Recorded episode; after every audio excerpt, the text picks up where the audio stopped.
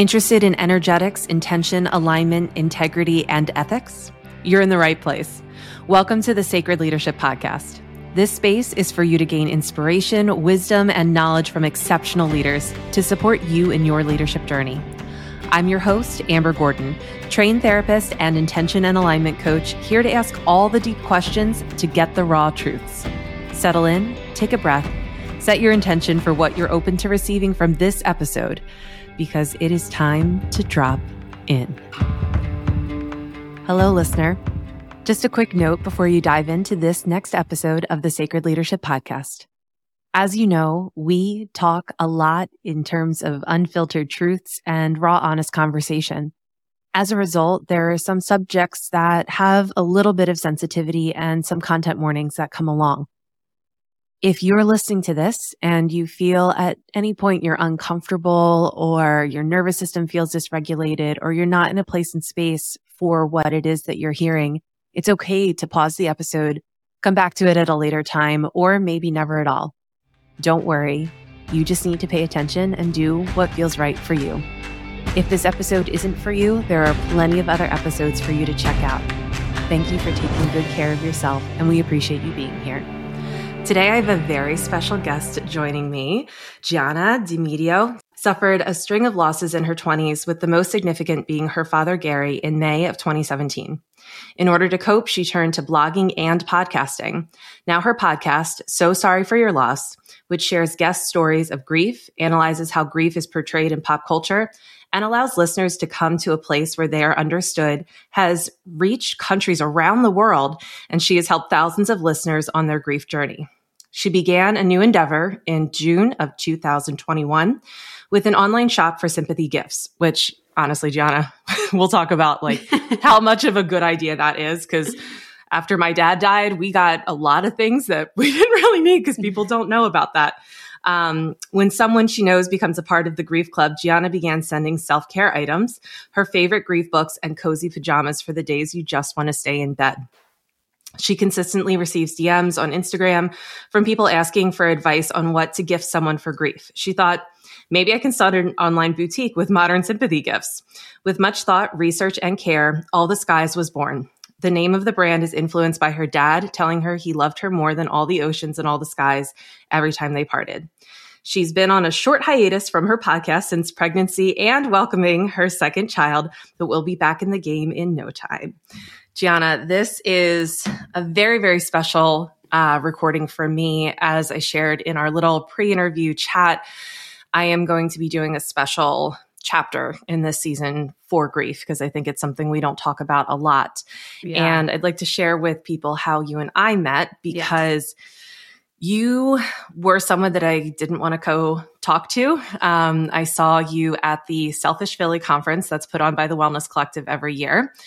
And we had just listened to a panel. It was like a wound care panel but um, in that panel, uh, Nikki Colmoni, who actually has a um, episode on this podcast with me, she was like, "What triggers you is for you. Like lean lean into it." Mm. And I was seeing your table over there on the corner of the room, and I was like, "Oh my gosh, that that lady's over there." For like grief stuff. Like I am going to avoid that table like the plague. I'm absolutely not going to go over there. I don't want to, I don't want to talk about it. And after she said that, I could really feel this like little tug on my heart to just come over wow. and talk to you. And I approached and you were like, hi, you know, it's so great. And I was like, look, I don't really want to be here right now, but I really felt like I should come talk to you. And um, at we that talked time, for a while. We had a good talk. We did, yeah. And and that it was interesting because like I didn't even realize how much we had in common at that time mm-hmm. and how much we would come to have in common. Yeah. Um, and I didn't even know. I knew you were there about you know something to do with grief, but I had no idea that you two had lost your dad. Yeah. Um, we found that out. And then um, later on, you know, I also went through miscarriage, and that's something else that we have in common yeah. now. And so we are like grief sisters at Yeah. this point, And it was just such a beautiful connection. I was like, you know what? I think I'm starting a podcast soon. I know you have a podcast. Would you be on my podcast? And you're like, absolutely. Let me know when you get it started. Send me a link. And you were way pregnant when I sent you over the link. I was like I a was week like- from birth, I think. I think so. Yeah. Yeah. you were like very pregnant. And I was like, look, take your time, take your time whenever you want to schedule. And um, you were able to make this work. And I really appreciate you being here today. So, for the people who don't know you, don't know your story, um, obviously we shared a little bit in the intro, but just in your own lived experience, what kind of brought you here to being a guest on a podcast, specifically, you know, talking grief. about grief? Yeah. yeah. Well, thank you for that beautiful intro and thank you so much for having me. I I mean it is really funny how life works sometimes and it's just like just that that one little moment of you deciding to walk over to my table and now here we are connecting again and realizing how much we have in common and like different ways that our stories can help each other and that's what I think is so great about this is that how the stories of others can really help you with grief. So, you know, for you bringing this to your listeners, I applaud you in that. I applaud you in starting the podcast in general because it was cool that you were like, oh, I'm going to start this thing. And then to actually see it come to fruition was really neat for me. Um, but so I'm here because I lost my father uh, suddenly in 2017. And it's interesting. I say suddenly, and then I'm like, but it was over five days. But it, it really was, you know, it wasn't like a prolonged sickness or anything. He had a heart attack and it was five days of fighting for his life. I mean, he was, uh, he was he was unconscious. He was intubated. There was no talking to him once the heart attack happened. I often say I feel like I have two death anniversaries, being the day that he went into the hospital, May seventeenth, and the day that he passed, May twenty second. They both really trigger me. It's a very intense week of the calendar every year, um, and then from there, I was kind of just thrown into this world of what the hell just happened what uh, am i supposed to make of this um, you know there was there was a lot with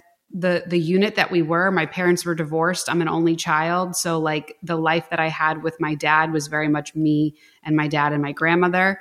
My grandmother also passed a few months after him. So it was like everything i had known about this life on this one side was all of a sudden gone. And i had to really like figure out my identity and and who I wanted to be in the family, who I wanted to be in in my own world.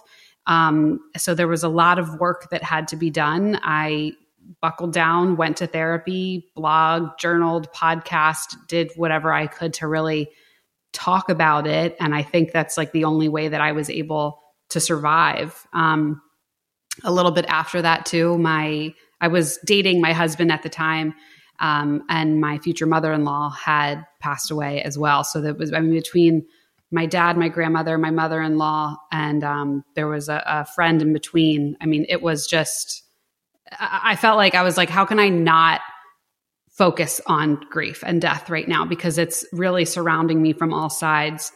Um, so it's it's been really difficult and i obviously that comes as no surprise i feel like that's like such like lame words for to explain the feelings because it's like so much more than that but i am this may will be six years and i am at a really really good place with it. I think that the like really diving into the topic and just my own feelings surrounding the people that i've lost and understanding what loss really is and what the relationship can be with the person when they're gone. And you know the memory can still be really strong and connecting with people like you connecting with people who have had their own losses and, and how that helps you know kind of keep me upright every day to know that i have people to reach out to that understand. Um, I, i've gotten comfortable with my grief. You know you don't ever get over it. It'll never get better, but like it does get easier. Like I, I, don't like all this stuff that's out there that's like, it'll never be okay. And it's like, that's so harsh to let somebody think that who's just coming into this world of loss or have just lost somebody in their life. Because I disagree. I real I do think it gets better. I think that you're not like if I compare myself, and I'm sure you feel this way too, like to think of the day like just after your your dad died like you may still feel pain and you miss him but like it's not that acute grief all the time. Forever. You know so i, I don't know if, if you disagree and, and, there's certainly some times where you can feel that intense pain but it's I, I think to say that that's what your life is now forever is just not true. Yeah and that is something that I really appreciate you sharing in terms of just comfortable, right? It isn't something that goes away. Mm-hmm. It really is something that you learn to live with and how much you are suffering. Um, that is where I feel like we get to do a lot of work and a lot of healing and a lot of coming to a place in our lives where it it's never going to not hurt. It's never going to not be this thing that causes sadness. It's never going to be that you don't miss that person. But being, you know, comfort for me is also like at peace almost. Mm-hmm. Um, and I don't, for, for me being in the very beginning of year two, it's very hard for me to accept that he's not here. I, mm-hmm. That's like really where I'm at um, year one, you know, like we were talking about a little bit in the pre interview, was a lot of shock, a lot of uh, n- like feeling numb, not really like coming to terms with the fact that he's not here. Um, and then year two has really been like, oh wow, he's yeah. he's not he's not here and he's not going to be here. So I had a very strange way of getting through the first anniversary or what I guess I thought was going to happen after the first anniversary. And I wonder if you felt this way that I had convinced myself that it was all just a test. It was all just to see if I would be able to handle it if he were to die. And that if I made it to the one year anniversary and if I got through all the hoops and I was successful and I, you know, just put forward a good face that he would come back. And then when I got to the one year anniversary, and spoiler alert, my dead father didn't come back. it was like, like I was, it was happening all, like I lost him all over again. Like logically, I knew that wasn't real, but I was still holding on to some uh, weird theory in my head that I, this isn't this can't be real. Like, okay, well, we'll just get to the one year anniversary and then it'll all be over. Like, I'll have made it through a year and it'll be fine. So then, yeah, it was like having to go through it again. And then we talked about like the second year, people kind of drop off. It's not in the forefront of everybody else's minds like it is with yours. People aren't as empathetic or as soft or as caring for you. And it kind of becomes real life and you have to move forward with it etched in stone now. Yeah. I, it's so interesting when I have these conversations with people. I, I really leave it very open ended just to see what is going to come through. And and this is something I don't think I would ever have admitted any time to anyone else. But like my fiance doesn't even know this, but it's so beautiful that you're normalizing this because like I too had a weird delusion about so my delusion was that there's going to be a lottery and if we can basically like present enough evidence as to like why he should come back. Oh. Right? Like that that you know if if we can prove that he's needed and that all these people miss him and that he still has work to do here and that like all of our lives are shit like without him. Um if we can if we can prove that if we can make a good enough case that they'll like rescind Reverse his death essentially and like give him back. And it's one of those things where i would be you know not sleeping at night and thinking like okay like this is what i can present as evidence and obviously this. And so they have to give him back because of this. And that is something i've not shared with anybody at all because I was like, this obviously, like, I know that that's not real or rational. But the fact that my body and my mind came up with that as a way to yeah.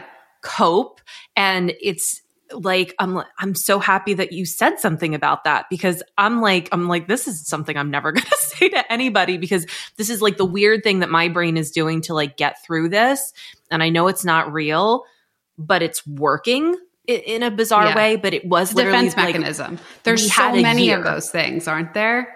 Yeah. Like it's like the you you you have like two angels on your shoulder, like a devil and an angel. Like one is like your rational brain that's like, I know this isn't a thing, but then your emotional one is like, yeah, but let's play with it for a little bit and let's see if it is. Like there are so many things in grief like that that I think that's what makes it hard too. Is like you have this rational side to you, but all of a sudden it's like all all like common sense goes out the window because the emotions just take over. Mm-hmm. Yeah. And, and it, it was interesting because I, I, I too put that year deadline on it where like, if if it was going to work, it was going to work before the one year, and yeah, then like after the one year, it like somehow became like solidified that he like lost his chance to like come back. Essentially, that they would consider any evidence in terms of like bringing him back or yeah. giving him back. Um, and then I and that was so it was and I also didn't know that uh, it was a heart attack for your father as well, and it, it was for my dad too. Um, really? Yeah, he had a normal day, um, very normal day. My fiance and I were staying with my parents. Um, we were living in Texas at the time, staying with my parents for the holidays, and he had a normal day. He had made spaghetti for dinner. My dad made bomb spaghetti and meatballs, and he had walked the dogs. Like I heard him come up the stairs to go to bed.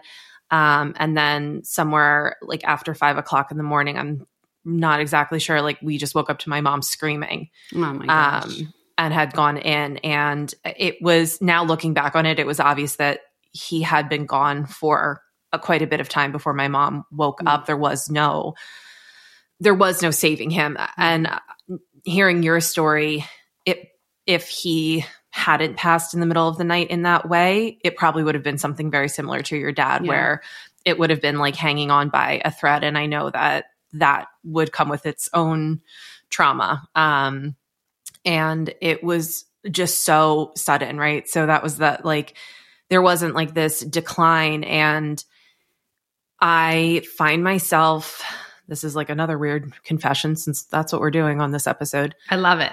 I find myself feeling angry towards people who get to say goodbye mm-hmm. to people who they know have a limited amount of time.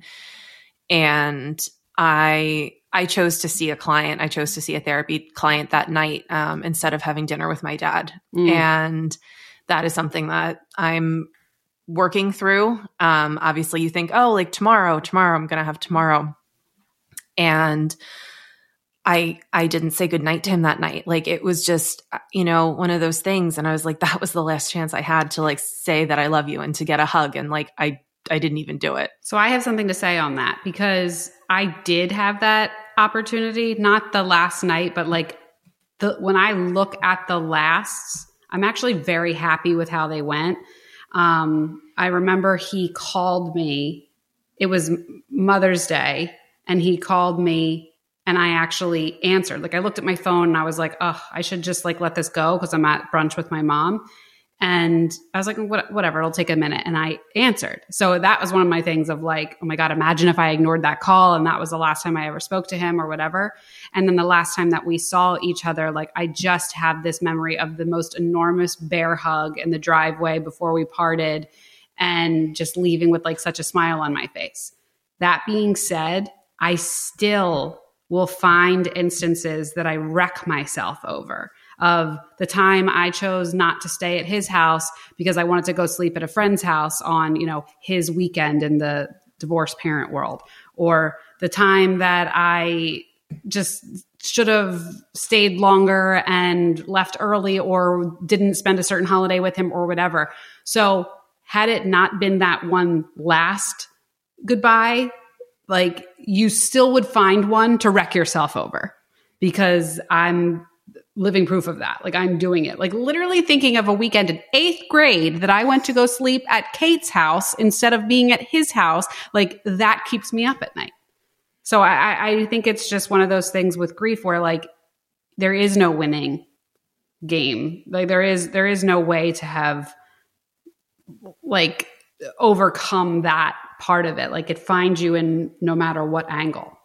Mm, yeah. And, you know, the, the other thing that I has been coming up in my mind, and this is something that I'm sure that you can speak to, is being on the precipice of starting a family. Mm-hmm. Like, I'm going to bring two three, four, whatever, however many, like one, if I'm able to, souls into this world that like I'm going to sign up to have this piece of my heart walking around outside of my body completely unprotected and like anything can happen at any time. And I'm, so I'm going to, I'm going to sign up for that. I'm going to sign up for like yeah. having more to be able to lose potentially. Yes. And it, it's this very interesting dichotomy of like, wanting to do that so much because I know how beautiful and fragile and precious life is, but then also being absolutely terrified of it because somebody can be here and then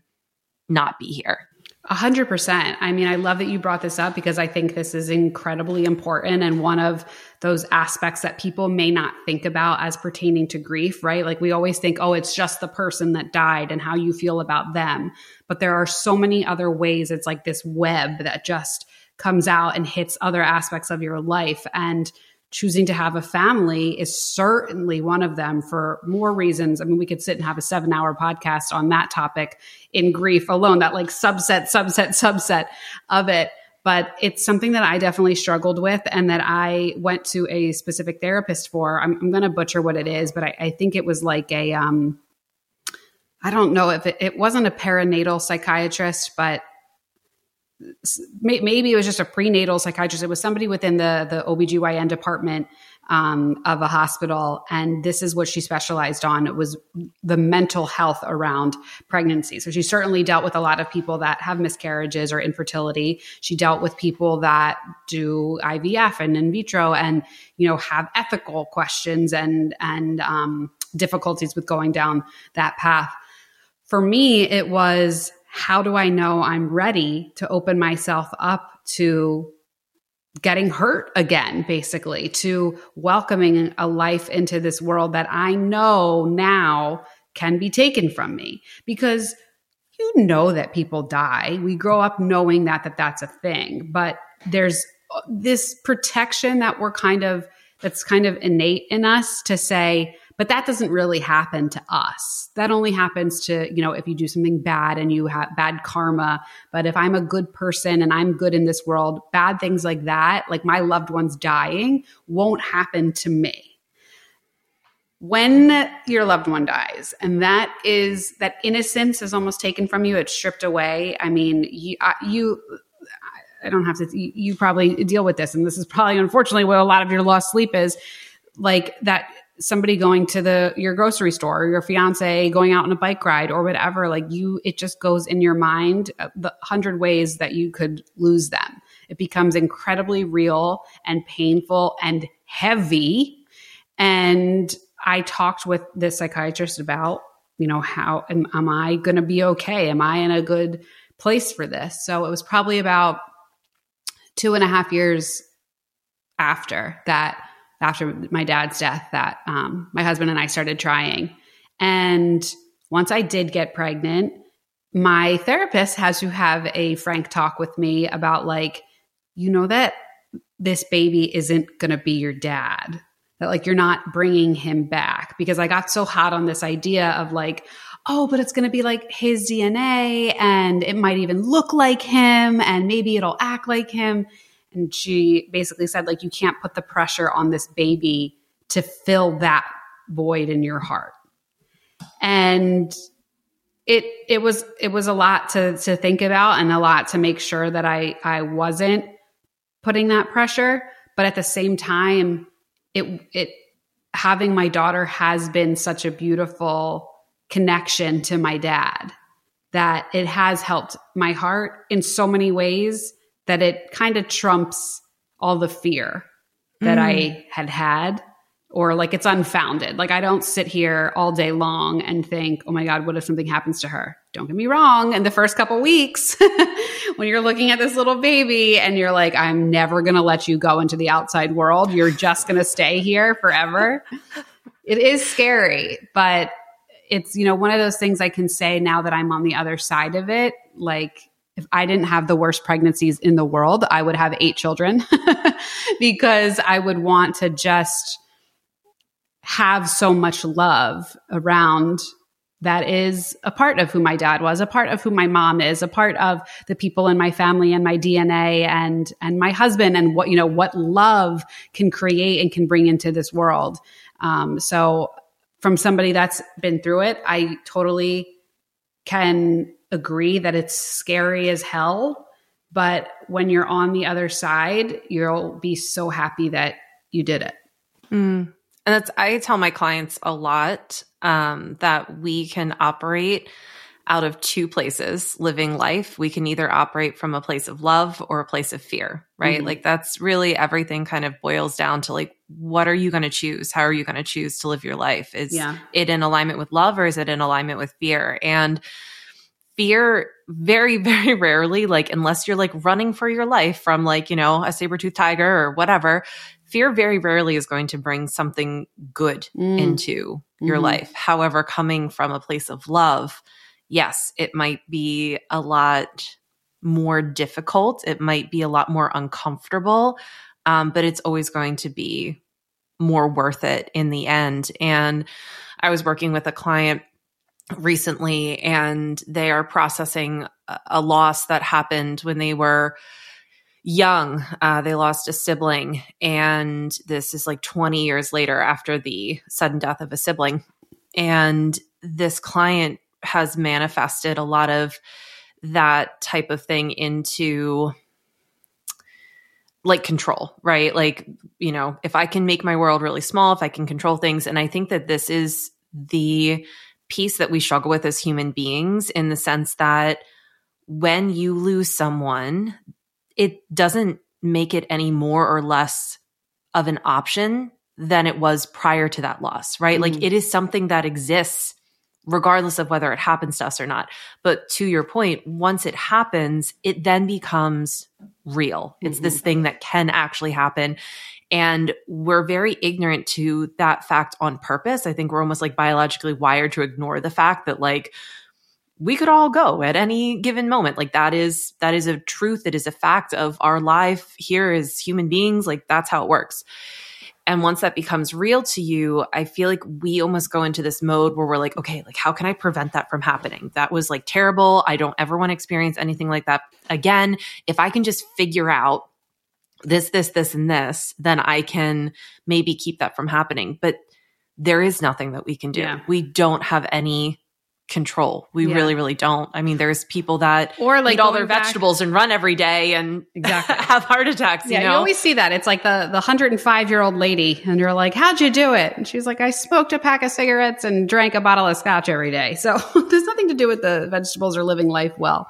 But going back to um, you know, even me saying like, okay, well, I could take my newborn and I could say, you're never leaving this room and I'm going to keep you here and I'm going to keep you safe and you're never going to interact with the outside world because I want you to live forever. But like, what kind of life is that?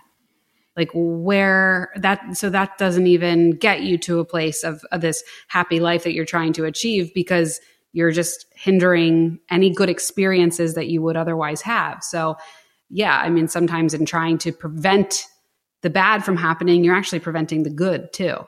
Mm-hmm. Yeah. And coming from a place of fear, right? Mm-hmm. And even in, so it's been interesting for me because I feel like for me, my dad is still impacting people, still touching people, even us having this conversation. Like, my dad was somebody who helped anyone and everyone. Like he, like the neighbor needed to borrow like a bush trimmer. Um, this was something that they, they shared with us after they found out that my dad had died. The neighbor needed to borrow a bush trimmer. And not only did my dad like let him borrow the bush trimmer, he came over and like helped him trim his Aww. bushes. Like didn't even really know this neighbor at all. They had like just moved in. And, and like that's the type of person my dad was. And I know that he was so proud of what I do and the work that I do. And that was like one of the reasons that you know, I'm like, oh, you know, he'll understand if I see one last client, you know, tonight because it was December 30th. And then usually like I don't see clients, you know, that first week of New Year's. And um and I feel like even in having these conversations, like going back to what you said in the beginning of this about the memory, right? He's helping people through me. And I know that that is such a bigger legacy than he probably ever would have imagined for himself. And that is the part that for me, I'm really trying to lean into. It's hard because there's definitely days where very selfishly, I'm like, I want, I want my dad here for this. I broke something the other day and I had a thought where I'm like, oh, I can take it to my dad. My dad will fix it. Mm-hmm. And I was like, oh, like, yeah, he, no, that's, that's not an option. Mm-hmm. Um, and I, you know, fixed it myself and he, w- I know that he would have been proud of me. But, uh, those moments, they just, they come up and I'm like, I, I want you to be here and and you're not you're not here and I don't think that it's ever going to stop coming up. Yeah. Yeah, they the moments like that that have hit me this year, I guess, and and like in this tier of grief or where I am now, this chapter, if you will, have been surrounding my kids a lot because I have. First of all, it's so weird to say kids that yeah, I have two of them now. now as of five weeks ago.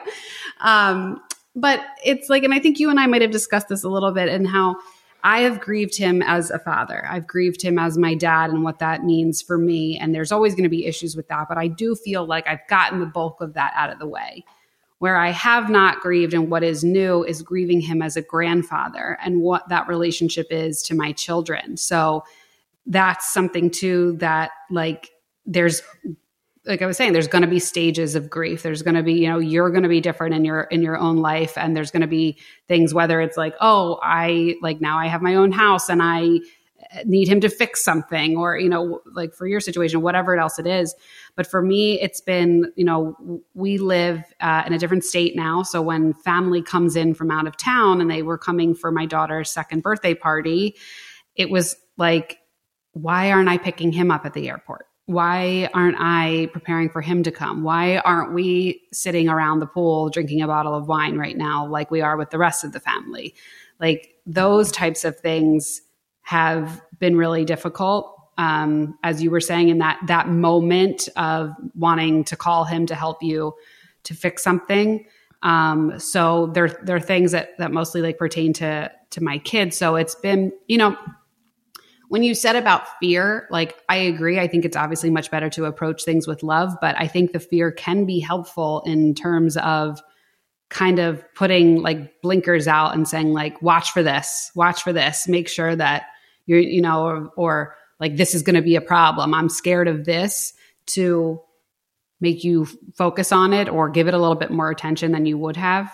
Um, and so now it's like my fears and my blinkers are kind of going off as it pertains to my children. So it's this whole other um, type, like I said, tier of, of grief to go through. So that was certainly something I wasn't, I don't want to say prepared for because I, I kind of knew that it might cause some things, but I guess not in this way. Like I thought it would, it would affect me in like, oh, I don't have my dad here to like experience my children with me, but not necessarily grieving him as a grandfather, if that makes sense. Mm-hmm. Yeah. And the different, that's so interesting that you bring that up in terms of like the different types of grief, and we can experience different types of grief around the same person. But then also, grief that we experience in terms of loss is always going to be different as well. And you had said you lost your dad, and your grandmother and you know also had experienced miscarriage and and that was like something that i realized after you know i i went through pregnancy loss that i was like oh well here's like just some more grief to add into my other grief but it was like its whole own grief mm-hmm. and now i have a bunch of triggers that come up in relationship to my dad but then i also have a bunch of triggers that are now coming up for me in terms of pregnancy loss i have a friend who is having a baby shower. Um, she's literally due right around when I would have been due. Mm. And I have her baby shower, and I'm not going to not go to this baby shower because it's one of my dear, dear friends. And it it is something that I want to go to, but I am um I am struggling. I'm struggling. I Yeah. I struggle anytime it gets brought up on a show that I'm watching or in a movie or anything like that. Like it is and the tears just come. Um, and it's a very visceral thing versus with my dad, it's this emotional thing. But with the pregnancy loss, it's almost like my body has this association with it that Mhm. my mind isn't a Sure. part of. Sure. Yeah. I think I sent it to you. Jennifer Morrow uh, does a lot of a lot of stuff on on this topic specifically like the logistical parts of going through miscarriage. So how to navigate social media after, how to navigate a friend's baby shower specifically. And she had said that so for her story she lost her son Matthew in the 30s of of pregnancy like 30 week 36 or 37 and it was horrible um, but she says, like, if you if there's any single part of you that feels like you don't want to go to this, don't go. If it's a close enough friend, they will understand. And the part that I loved, and she made total sense in this, is like, you don't really get to spend time with them at a baby shower anyway. There's a ton of people there. There's a lot to hubbub. So yes, like your presence and it's like out of respect for your friend and like your love for your friend, you want to be there. But like how much of that time is really spent with your friend?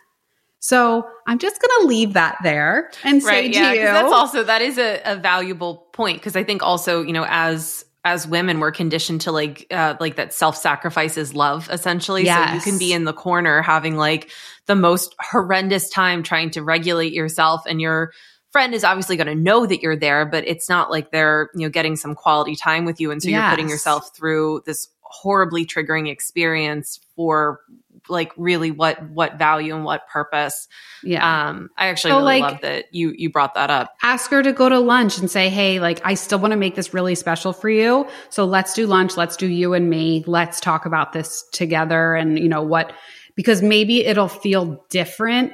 There's also something to be said for the fact that like she knows what you went through and Mhm. therefore like you're allowed to feel your feelings. But when you're in a room full of other people and it just feels uncomfortable and you know that feeling of like you're already going to burst and then somebody looks at you and goes, are you okay? And you just The words explode you know so it's like if you can save yourself that at that at, at the, the the baby shower and just be in a in a safe place just you and your friend and then maybe that's the best. I did have a situation where a friend of mine um, had recently gone through a divorce, and it was a friend's wedding shower, and you totally hit the nail on the head with the the self sacrifice thing. And she kept saying like, "But I just want to be a good friend, and I just want to, you know, I want to be here for her." As she's like blubbering throughout the party, and we're like, "Honey, this is not being a good friend right now. you know, like you're." Causing more attention to yourself than than it is like being a supportive friend so um I just just hold that and think about it for a little bit. Yeah, and I think that that's valuable for anybody listening to hear as well because again, like we we are conditioned to believe that's like, oh, well you just you just show up. You just show up anyway. You just, you know, put whatever it is in a corner and you show up for people. But uh, you know, really like how helpful is that in the in the long run and it also just like perpetuates this whole like act like you're fine, act like you're fine, Yeah. act like you're fine. Like it happened how many months ago? It happened how many years ago? Act like you're fine.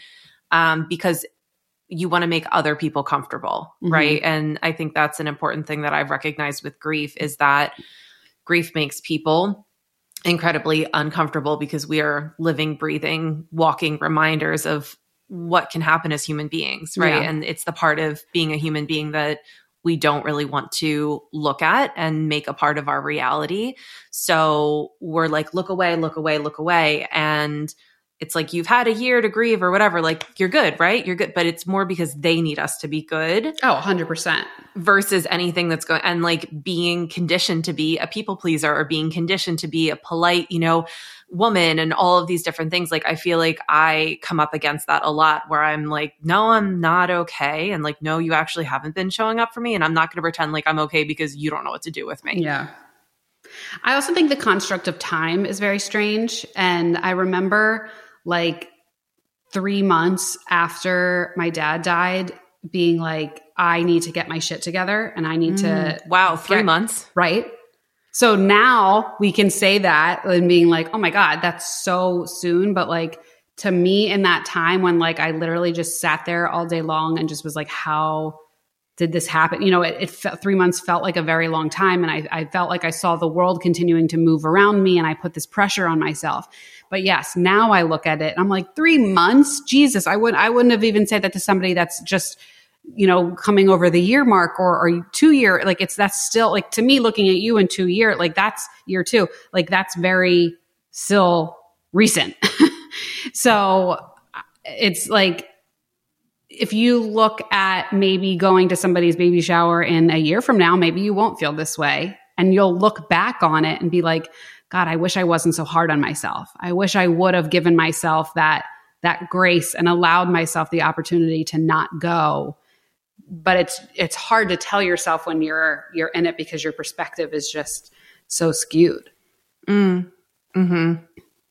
Yeah, and it, I think that's also where like we have this battle um, between how we're feeling and how we want to feel, if we're being honest. And yeah. that is definitely part of it for me, even in terms of the baby shower. Like, I very much want to be okay. Mm-hmm. I very much want to be able to show up and have it not. And you will, deal. you know, like that one event is not an indication whether you, Amber, are ever going to move on from it.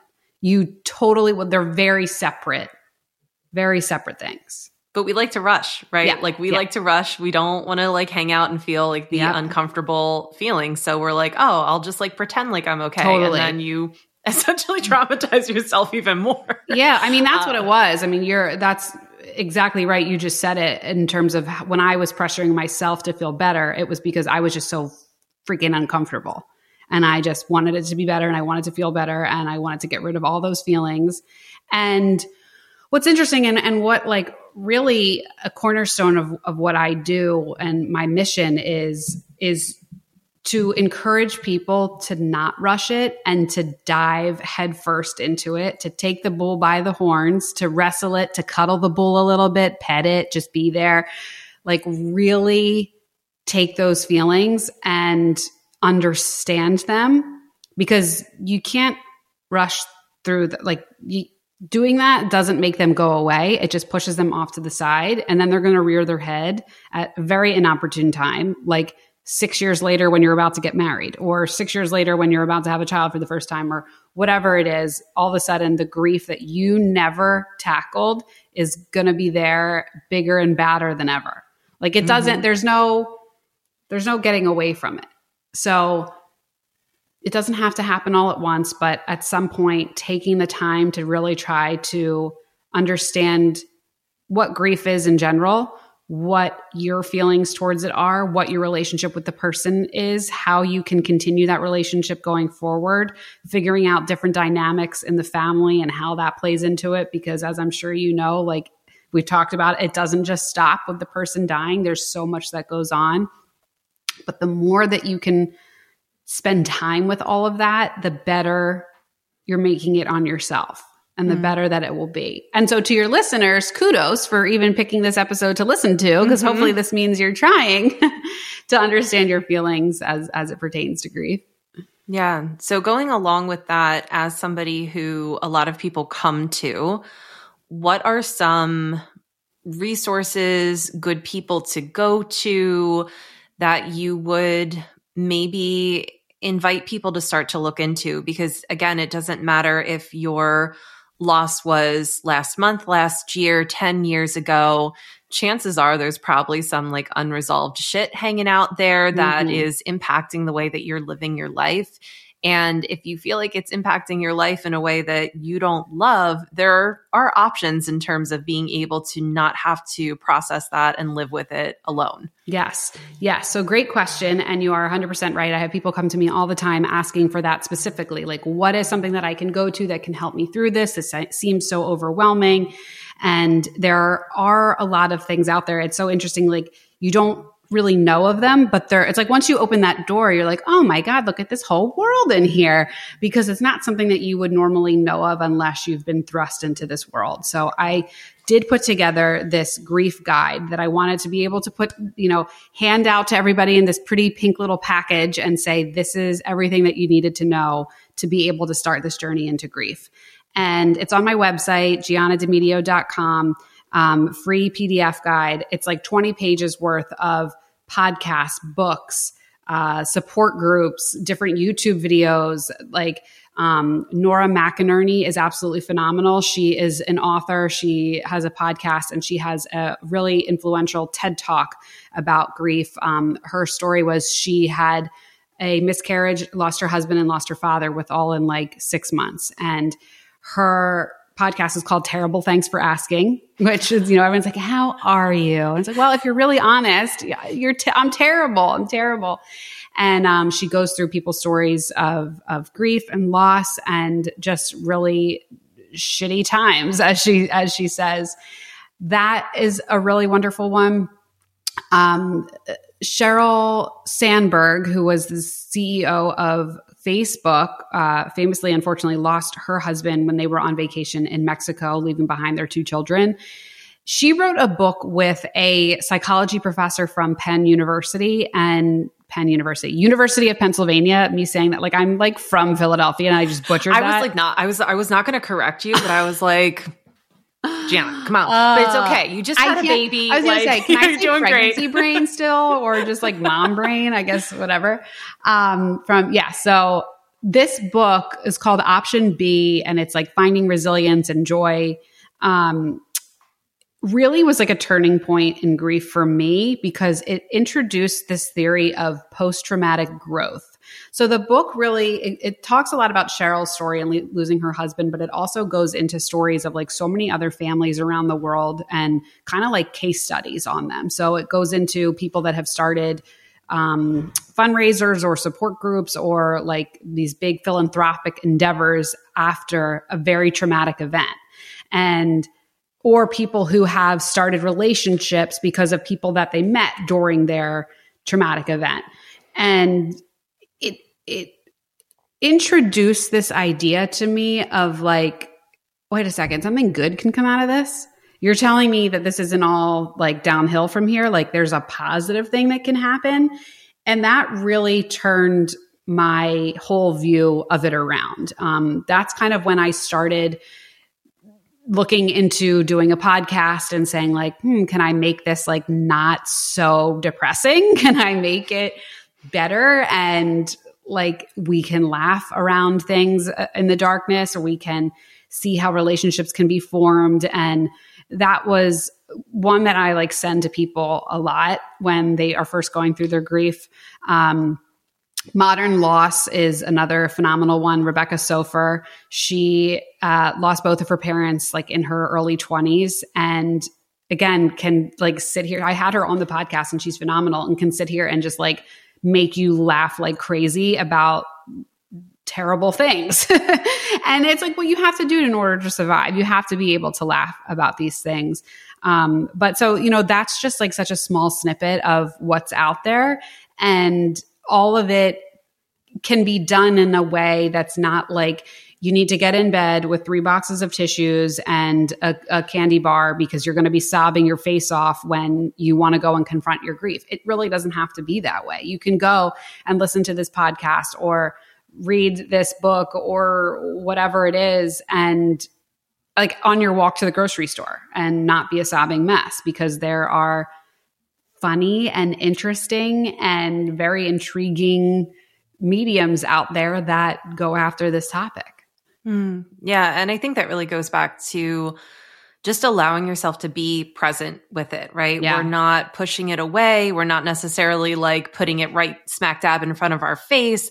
We're not giving it a good or bad, you know, energy. We're just being present with it. We're just kind of checking in and be like, okay, grief, like, where are you at today? Yeah. Where are you hanging out? How are we feeling? Um, you know, and obviously that's going to change day to day, moment to moment, but having that presence where it is something that you're coexisting with, not this thing that you're pushing away until it's going to inevitably spill out and spill over and pretty much like poison every part of your life because exactly. the more you put it up on a shelf, the more it's going to essentially spoil and sour and then it will find its way into all the other aspects of your life. And exactly being able to have that presence and know that that presence is going to come with a certain level of discomfort that you can work to be at peace and comfortable even in the discomfort that is the the beauty of it and for the people listening who have a grieving person in their lives, which I feel like at, at this point is most of us. I oh, yeah. I didn't even realize um, about this club mm-hmm. until I mm-hmm. became a part of this club. But now being a part of this club, I'm like hyper aware of anybody yes. who loses anybody. I'm like, hey, like, what's going on for you? I check in on people. I have people that check in on me. Um, this goes back to one of the things that I do want to highlight on this episode being able to send people things to let them know that you're just thinking about them and there are things that are practical and useful um, that goes a really really long way mm-hmm. because mm-hmm. especially that first year even now there's a lot of times i don't feel like talking i don't feel like texting i don't feel like explaining anything to anybody like i'm just in my process i'm just doing my best to be present um, so like having somebody just send me like a very nice candle or you know, a, a, very like we talked about this at, at your table, the the eye masks, like yes. the gel eye masks that you can put in the in the freezer um, because your eyeballs hurt from crying, things like that. To be like, hey, like I'm here. You don't need to like reciprocate. You don't need to talk, yeah. but like here's this thing that can actually be helpful to you. It's funny. I, you know, we said in the pre interview, I'm actually going through some family stuff right now that I cried hard yesterday for the first time in a long time. And I coincidentally also shipped out an order that had included the eye masks um, earlier that day. So, like later in the day, and I was like, maybe I need to go into my inventory for a minute and like pull out one of those those masks. Like I, I hadn't been in that place for such a long time, but I and it kind of I guess was just like this reassurance of like, oh yeah, like I am doing the right thing here because here I am now all of a sudden needing it and I can see how how uh, helpful it would be when you're I mean like my eyes are like still stinging and just to have like a nice cool gel mask on my eyes was very nice. yeah, because I will say, like, you know, it, it's weird. I don't know why we do this as people, but like, we we when somebody dies, we send food, um, which is it ended up in our case being very helpful because we had family that came to stay with us um, and like we weren't eating the food but yeah. we had people in our house that needed food yeah. and we weren't cooking we weren't going to the grocery store so a lot of that food went to like feed the people that were taking care of us yeah um, so that was very helpful but there was definitely also um, like flowers in my opinion like are not great they yeah. are not great um, flowers die um, That's what I've always said. I'm like, we send people who are grieving someone dying flowers that also die, but they are, they're pretty, they're nice. And here's the biggest thing they're convenient. The flower industry has cornered the market and making it easy to quick dial the phone or quick get onto a website, do a few clicks, and you're done. And that's it. There's nothing to have to think about. They, they make it easy. The delivery services are generally quick and pretty painless.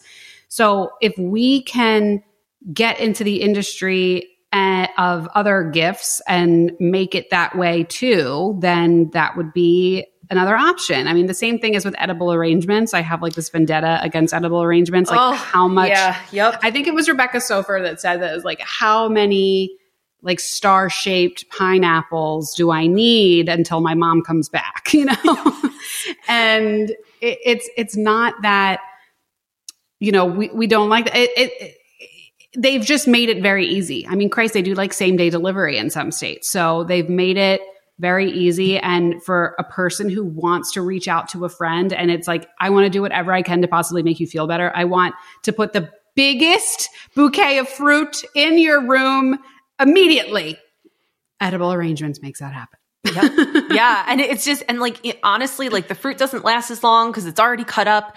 And then, like, you know, if it's dipped in chocolate, it really doesn't last all that long either. And then, in order to like take care of it, you actually have to take it off the sticks and put it into a container oh, and, that, and like separate it by type of fruit. In. Like, yeah. Yeah. It doesn't fit in a fridge. Right. Right. Like, I, and you know what? Grieving people, grieving people do not have the energy for that. They do not.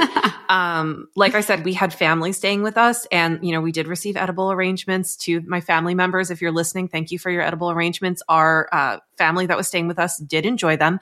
Um, but, you know, for the people who are thinking about potentially being in that situation to send an edible arrangements to a grieving person in the future, I urge you, please, please reconsider. Please yeah. go to Gianna's online boutique and actually get things. I mean, you know, we needed Advil, we needed Kleenex, we needed tissues, we needed those those gel eye masks that you put in the freezer. Like we had them in abundance because our mm-hmm. faces hurt really, really bad.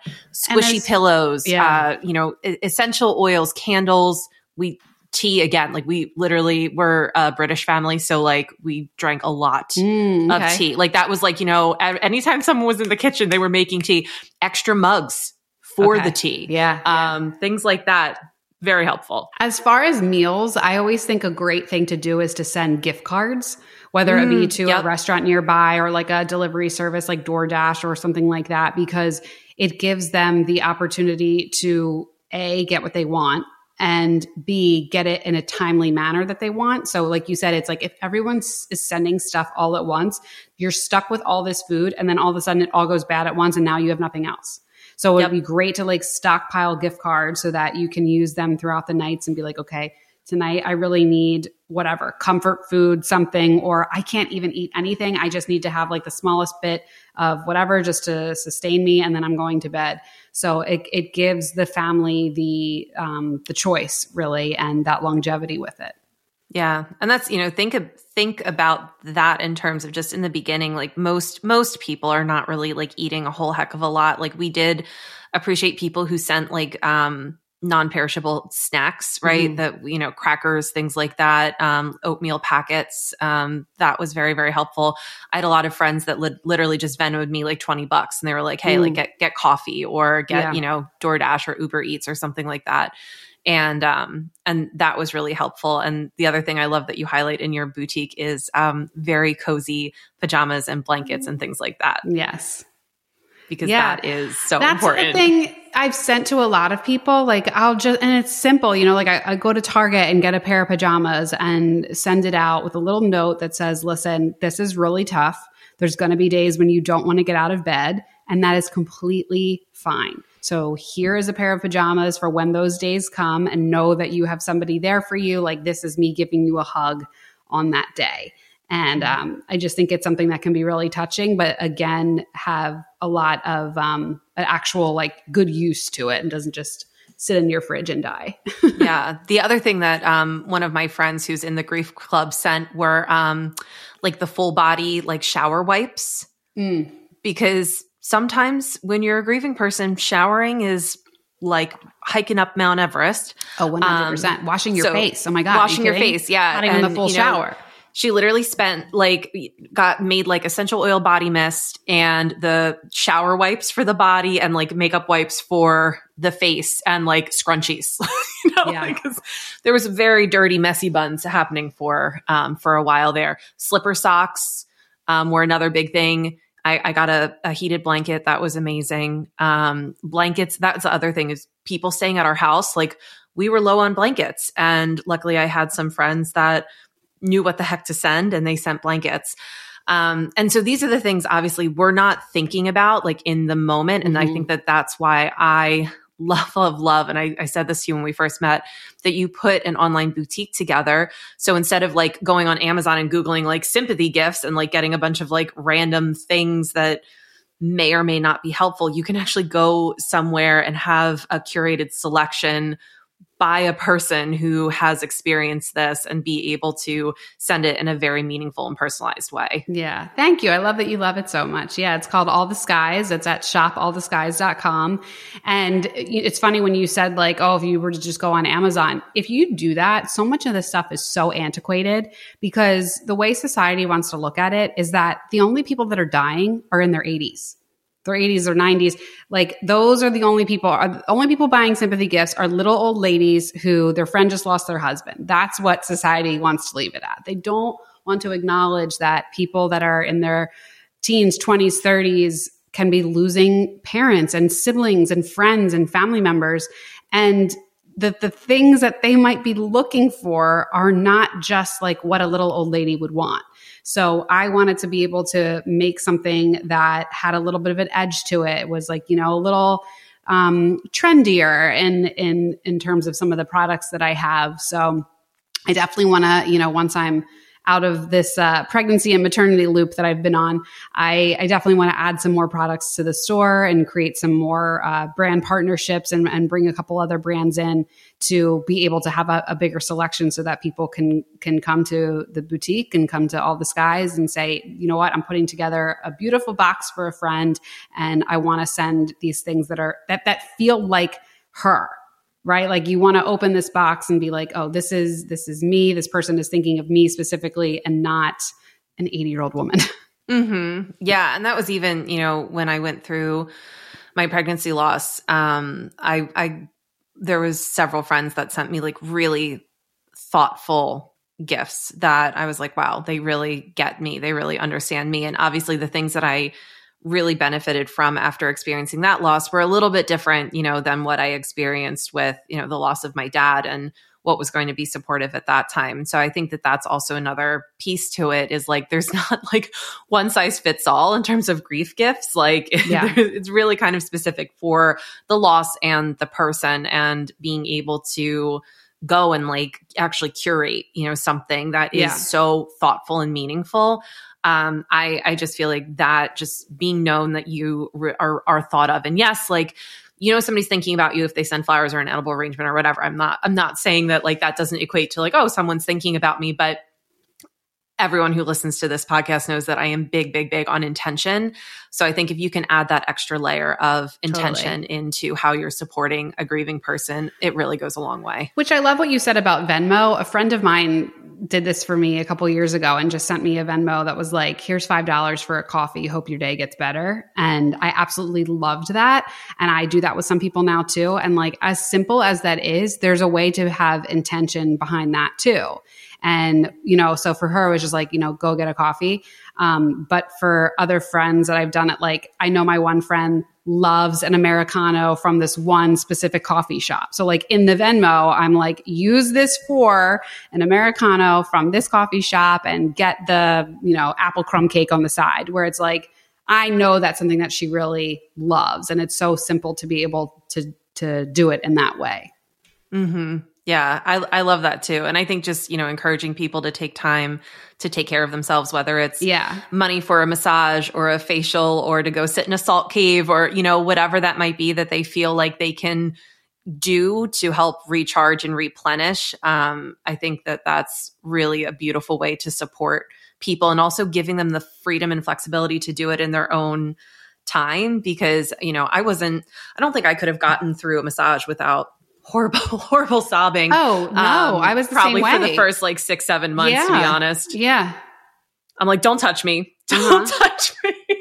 yeah, which is a is a weird a weird piece that you know I think a lot of people can can relate to. But honestly, it, it really means so much. Um, this was a really, I will say, like this was something that I was like, oh I don't really feel like talking about this stuff today, but like I talking remember about feeling it that you, way in the beginning of my podcast really, when you? I first started being like, "Oh, I have this podcast interview today. I don't. I'm having a good day. Don't make me talk about grief." Mm-hmm. And then like every time I would come out of it being like, "That was awesome." like, yeah, that's like I, you know, I'm like sitting here wrapping up this interview with you. I'm like, you know what? That was great. That was really good. Like this was my way of being really present with this today, and also Yes, your work that, is done today. Right? Yeah. and that's like knowing I'm not alone, knowing that anyone listening to this, like you're not alone, that whatever experience you're having of this is real and valid. And even if it's weird delusions about applying for a lottery or thinking that there's like, you know, a weird expiration date that if you can like, you know, just be a good enough griever for a year, your person will come back. Yep. Whatever it is, hopefully you got a little bit of support and validation from listening to us chat about this today. And for the people listening, Gianna, where can they connect with you? Where can they find you? Um, we will link everything in the show notes, including the boutique, the guide, all that good stuff what else can they do to kind of become a part of this? Best place to find me is on Instagram at So Sorry with Gianna. The podcast is everywhere that you would listen Apple, Spotify, you know, uh, Google Player, wherever you're going. It's called So Sorry for Your Loss. If you're grieving, I'm sure you've heard that before, so it'll be easy to remember. Uh, the store is shopalltheskies.com. And then my website is giannademedio.com. And it'll have everything all together there. I have some YouTube videos. I have have um, a lot of blogs up. And then I also have that grief guide uh, that I mentioned in the beginning, about a 20 page PDF with tons of resources that you will need in this journey of grief. So please reach out to me anywhere. Always love to connect with somebody who needs some help. Thank you so much, Shannon. Thank, Thank you for being you. here today. You're amazing. Thank you so much. There you have it. Another episode of the Sacred Leadership Podcast on the books. I hope your time spent here served you and nourished you. Join us every Tuesday for more honest conversations and powerful insights. Remember, exceptional leaders share the wealth. Send this episode to someone who would benefit, leave a review to let others know about the show, and subscribe so you don't miss an episode. Talk to you soon.